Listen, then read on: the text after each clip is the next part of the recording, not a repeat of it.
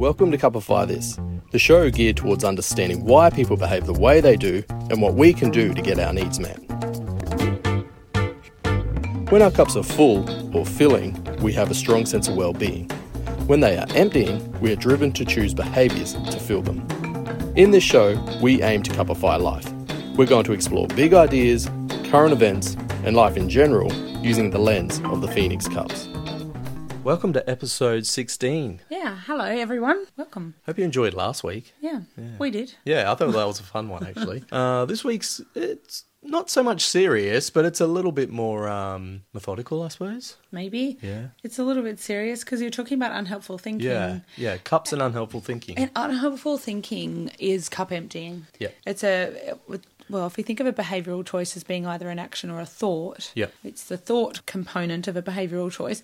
So it's something we can Mm. eventually work on changing. We might not Yeah. be able to change it in the moment, but we can work on changing Yeah. it uh, over time. And I think it's really powerful to be reflecting on and putting a name to unhelpful thoughts that we all Yeah, have. yeah, and and it's a muscle too, because essentially it's mindfulness, being aware of your thoughts as well, Thought, being aware of them without judgment. So, in my workshops, one of the I guess the standout parts that I do is a hypnosis demonstration. So what I'll do is I'll get everybody involved, and I get them to just use their imaginations that their arms are out in front of them, and they're holding something really really heavy. And what happens is people notice that just by using their imagination, their arm that they're imagining that they're holding something really heavy in starts to actually drop and they can feel that straining in their arms. And then it's just a little bit of an eye opener that just using your imagination can have these physiological effects on your body hmm. just by the way you're thinking about something, just by using your imagination. Yeah. And then I get the, the best responders for that, and I usually bring them up the front. And then what I do is, with the, using that same sort of technique, I use hypnosis and I, I stick their hands together, or usually their feet to the ground so they can't move, essentially. And then instead of unsticking them, I get them to sort of undo it themselves. I make the point that is it really possible that I could have stuck you to the ground, or is it just the way you're thinking about it? Yes. Because when you think about it, there's no such thing as a real hypnotist. I don't have any real magical powers over anyone. Hmm. All I've ever done is really sold them a story that they're stuck in that moment. So it's their own thoughts that have them stuck. Yes, you do a tricky little hypnotic demonstration. It's where, fun. Yeah, it is Yeah. fun, and they are stuck. Their their feet are stuck, and then you you say that, and they they realize, oh, actually, I'm stuck by my own thoughts. Yeah. which of course is what you've got on the slides. The slide behind, them. that they can't quite see that Yeah. you can be stuck by your own thoughts alone. And then they take that step, and it's a sort of cathartic moment where we realize how many different times are we stuck by our thoughts. It's it's a little bit silly. You're not going to walk down the street and your feet are going to get stuck to the ground, but we've got to ask ourselves sometimes. might if you're there. But we've got to ask ourselves how many times are we stuck in problems just by the way we think about them? We think about them and we go over them and over them, and they start to go around in our minds. And all of a sudden, these little thoughts turn into big thoughts, and we can get mm. stuck by on the, these problems. So that's one of the demonstrations I do, and it's it's really really effective when you see it in person. So you just have to take my word for it that it's, Yeah. that is great over here. But what I want to do now is I just want to talk through some of these unhelpful thinking styles and just how you can see by having them articulated now how we can sort of relate to them and realize it's just an everyday condition that we all, all have. Like, Yeah, and, and sometimes I think the shared language of this is useful, and, and we certainly do a lot of stuff around shared language with the Phoenix Yeah. Cups framework. Yeah. But this is one of those, and uh, you know, another one of those things where once we've got a label to it, once we've got a name Yeah. to the uh, to the sort of behaviour we're doing, then we can talk about it, we can name it, and we can Yeah. shift it. Uh, yeah, exactly. And it c- kind of kicks the legs out from under it as well. Like, because one of them is say catastrophizing. When you mm. turn something small into something big, after a while, you know you're catastrophizing. If you know the name catastrophizing, yeah, actually I am catastrophizing, mm. or actually I'm just disqualifying a positive because I do know there's a positive over there. Yeah. I was just choosing not to see it. But once you're aware of these, it doesn't mean they're going to go away, and I'll explain that in a moment. But just being aware of these can help with them as well. Mm. So And also, sorry, I'm butting in, but I- I'm also thinking about it can help you with people that you love or you're close to, um, to have a conversation about these particularly you know if they might use a, an unhelpful thinking as well, or that might be similar to yours, and you you can remind each other. You can sort of say to each other, "Hey, could you check me, and I'll check you, and we can." I say that in my workshops. I say, you know, once you all know unhelpful thinking styles and you got these memorized and you and you Mm. know what they are, it is good to remind each other. Perhaps not in the moment though. No. don't say. Don't you think you might be catastrophizing right now? I don't No. think that might go over well. But Don't do that in the moment. Yeah. Definitely not while somebody's cups are empty and they're distressed or upset.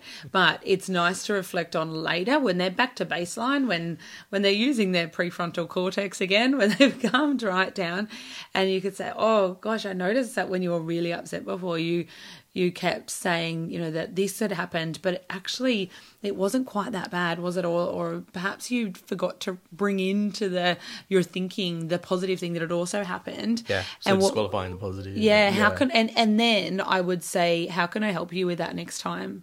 Like, what could I say to you next time for to help you to to bring a more positive thinking in? Yeah. Mm. And I'll also mention after I, I go through this list as well as other ways we can deal with them. And that is making room for them, mm. being aware of those thoughts, just knowing that you're having them. So that way you don't necess- actually identify with them. Say, actually, that's not me. It's an unhelpful thought I'm mm, a having right now. I'm using. Yeah. Yeah, yeah. So some of these include all or nothing thinking. That's where you think something has to be completely one way or nothing at all. There's a mental filter. That's where you only pay attention to certain types of evidence, realizing there's actually more going on over here. Uh, we jump to conclusions sometimes where we think what's going to happen, or we mind read and we assume that we know what someone else is thinking, or or what's going to happen in the future if we do certain steps. Sometimes we use emotional reasoning, where just because we feel a certain way, we think it must be true. Now, that's a really tricky one because emotional reasoning just really tricks the intellect, and you really feel, just because you feel something, you think it must be true, right? Uh, labeling, when we label things, or even ourselves, if we call ourselves boring or something like that, or somebody else a name, we start to feel that way about them. Uh, we can overgeneralize, where we see patterns where there's not necessarily a pattern at all. Uh, we can disqualify the positive, where we just choose not to see the good in certain situations. Uh, we could magnify or catastrophize, or uh, that's pretty self evident, blowing little things up to bigger things. Or Catastrophize. Yeah. catastrophizing. Yeah, yeah. that is it's it's certainly something I think that we all sort of do Yeah. every now and then, and and it's almost I wonder um, with these behaviours sometimes they're driven by the will to fill, right? In some way, shape, or form, they're not. uh, We could definitely use more skilled behaviours Yeah. to fill up our cups because I would they're say so that, cup emptying. and they're part of the human condition, though. So Yeah. don't feel bad if you have them, and that's another Oh. point I'll get to in a moment. That just as normal as having exactly, needs, yeah, and yep, having And- and thoughts. They kept you alive at some stage, you know. Yeah. We, and the thing is, we do these all the time. I've probably done half of these today. I'm probably even setting up the, the equipment to, to begin this right now. We do these all the time. So you're not wrong or strange or different if you have these. What we just got to learn to do is not empower these unhelpful thoughts. Because when we empower them, that's when they start to empty our cups. We just need to make room for them, become aware of those thoughts. Uh, another one is should or must, where we think things should be a certain way or must be a certain way, not realizing there's other areas. Or personalization, where we think things are either our fault, even if they're not, or blaming someone else completely if it's not theirs. So I'll give you an example now. This is one of the ones I use in my workshop, but I think it's really powerful. So here's just a, a basic scenario. So Jim is hanging out with his friend, and during the conversation, his friend keeps looking at his watch. So Jim starts to think, they must think I'm really boring, or they don't want to be here with me right now. Automatically, we can start to pick out some of those unhelpful thoughts that Jim is using, like mental filter. He's paying attention to his friend looking at his watch, but he might be ignoring the other body language that his friend's showing who's really engaged. He might be jumping to conclusions that is that is really boring. Maybe he has to be somewhere, or maybe he's got one of those smartwatches that vibrates, so he's got a message and he's just I'm looking only just that, working this out because I don't have a smart watch. Yeah. I don't have one of those fancy pants ones. Yeah. And oh my gosh, the notifications that I get on my phone, I, I put it on the moon all the time, which is what we call when we put it on Do Not Disturb, we put it on the moon. Yeah. Because I can't deal with the notifications.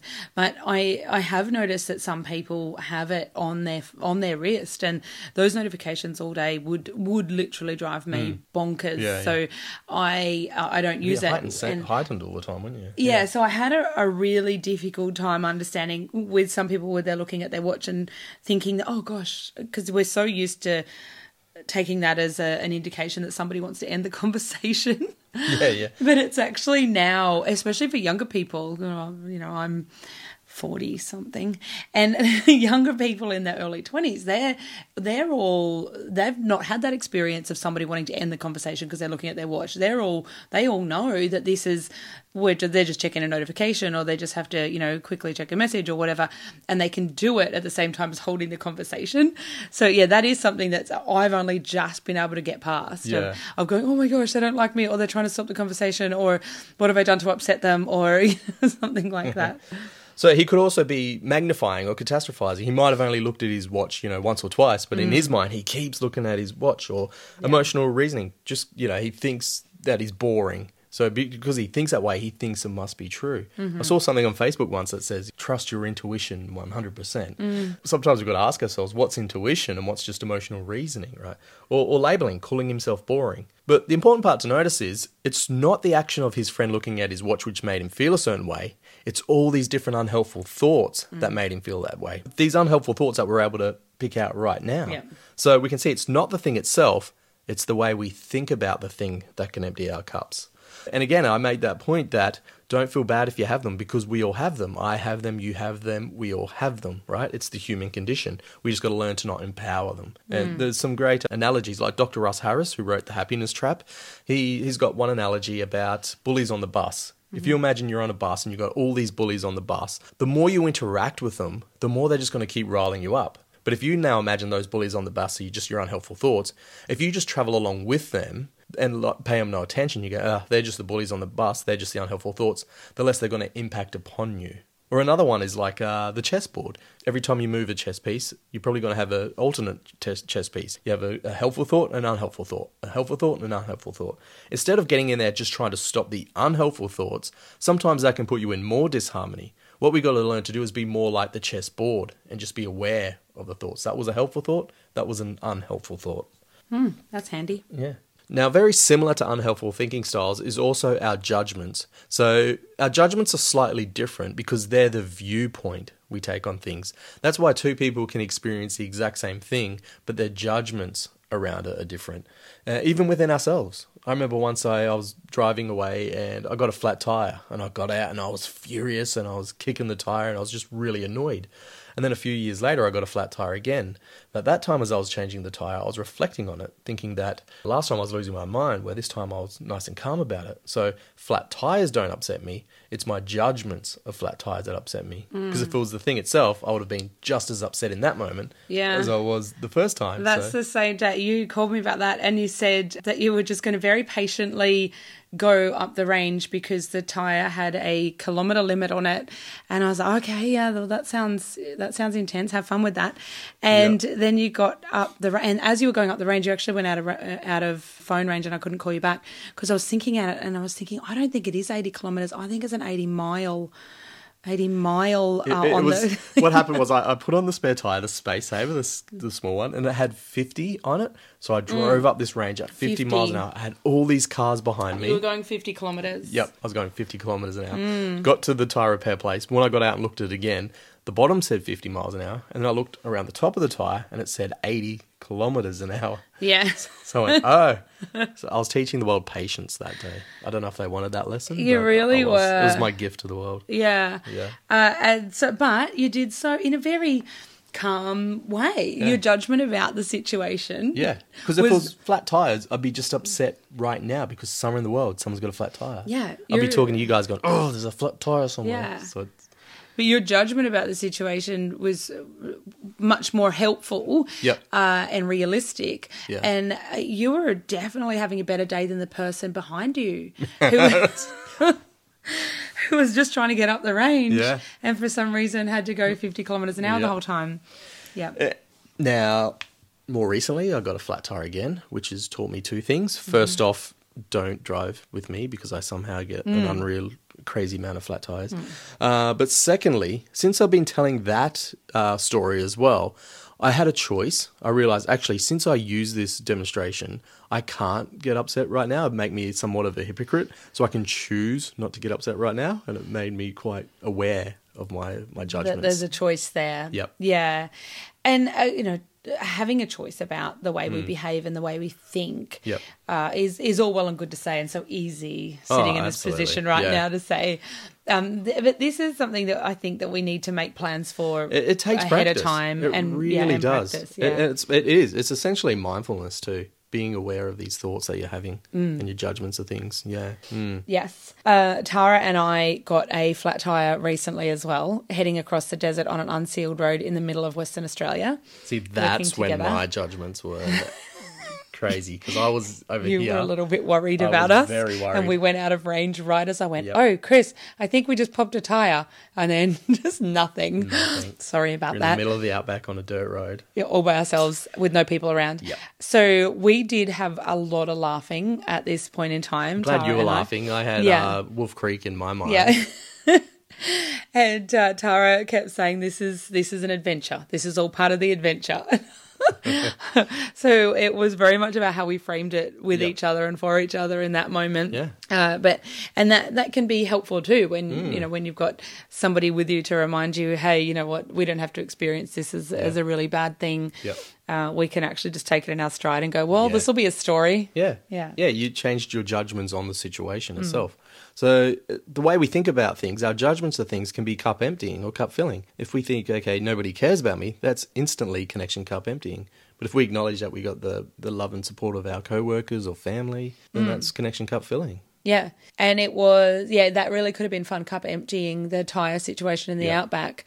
But we we made so many jokes that we made it fun cup filling. That's another great thing. What I think you did was you responded to the situation instead of reacting to the situation. Yeah. Sometimes out of habit, we just react Yeah. when certain things. I took lots of selfies of Tara changing the tire because I didn't know what to You're do. like, this is great. and then I took pictures of her dirty hands and poor sweaty face afterwards.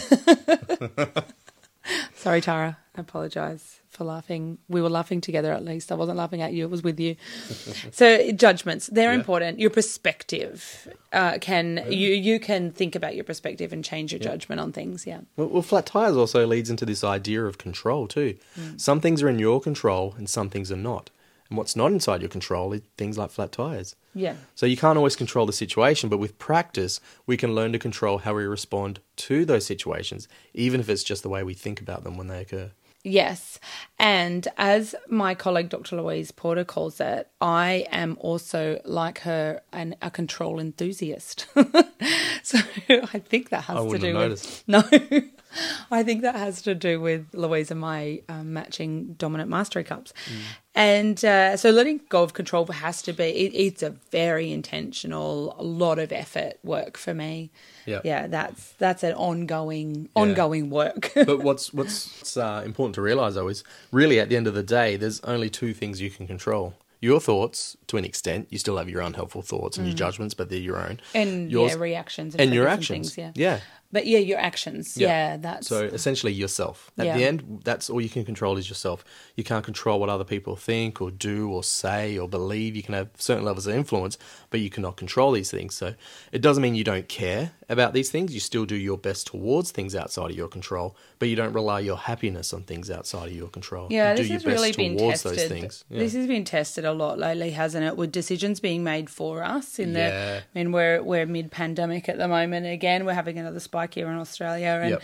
and decisions are being made for us, and we have had to. We do have to do a lot of work on letting go of these things that we can't control, Yeah. but then also determining what can we control and where can we Exactly. That's that's the we important have- part. So it's not Yeah. meant to be passive. No. It's about acceptance. Instead Yeah. of spending all my time and energy worrying about something outside of my control, I'm going to transfer that into what I can do. So it's not passive, it's active. I, I think that's really yourself, yeah. important because you have to make changes within yourself. You have to. We've had to make changes within our own behaviours Hmm. to be a part of, you know, moving forward with this, um, with solutions around the pandemic.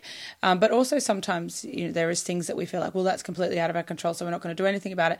So unhelpful thinking, we did Yeah, it. That's did um, it. that's our um, that's our thinking on unhelpful thinking and cupifying it because Yep. it's essentially a cup emptier. Yep. And um, that's okay, you know, if you're going to do that. But then you need to then plan and compensate for the empty Yeah. cup that you just emptied with your own thinking. Yep. Uh, so one surefire way to to help with that and to prevent that and to protect your cups is to work on what are some common unhelpful thoughts of yours and then what can Yeah. you how can you switch them and i accidentally said to switch them to positive thoughts before but i don't mean that switch them to helpful thoughts Yeah. Yeah, uh, that's something I really want to get across. It's not about thinking positively or optimistically. It's just working out are these thoughts are they helpful or are they unhelpful right now? And I think that's a good point to end on. Catch us next week. Thank you. We'll see you then. See you then.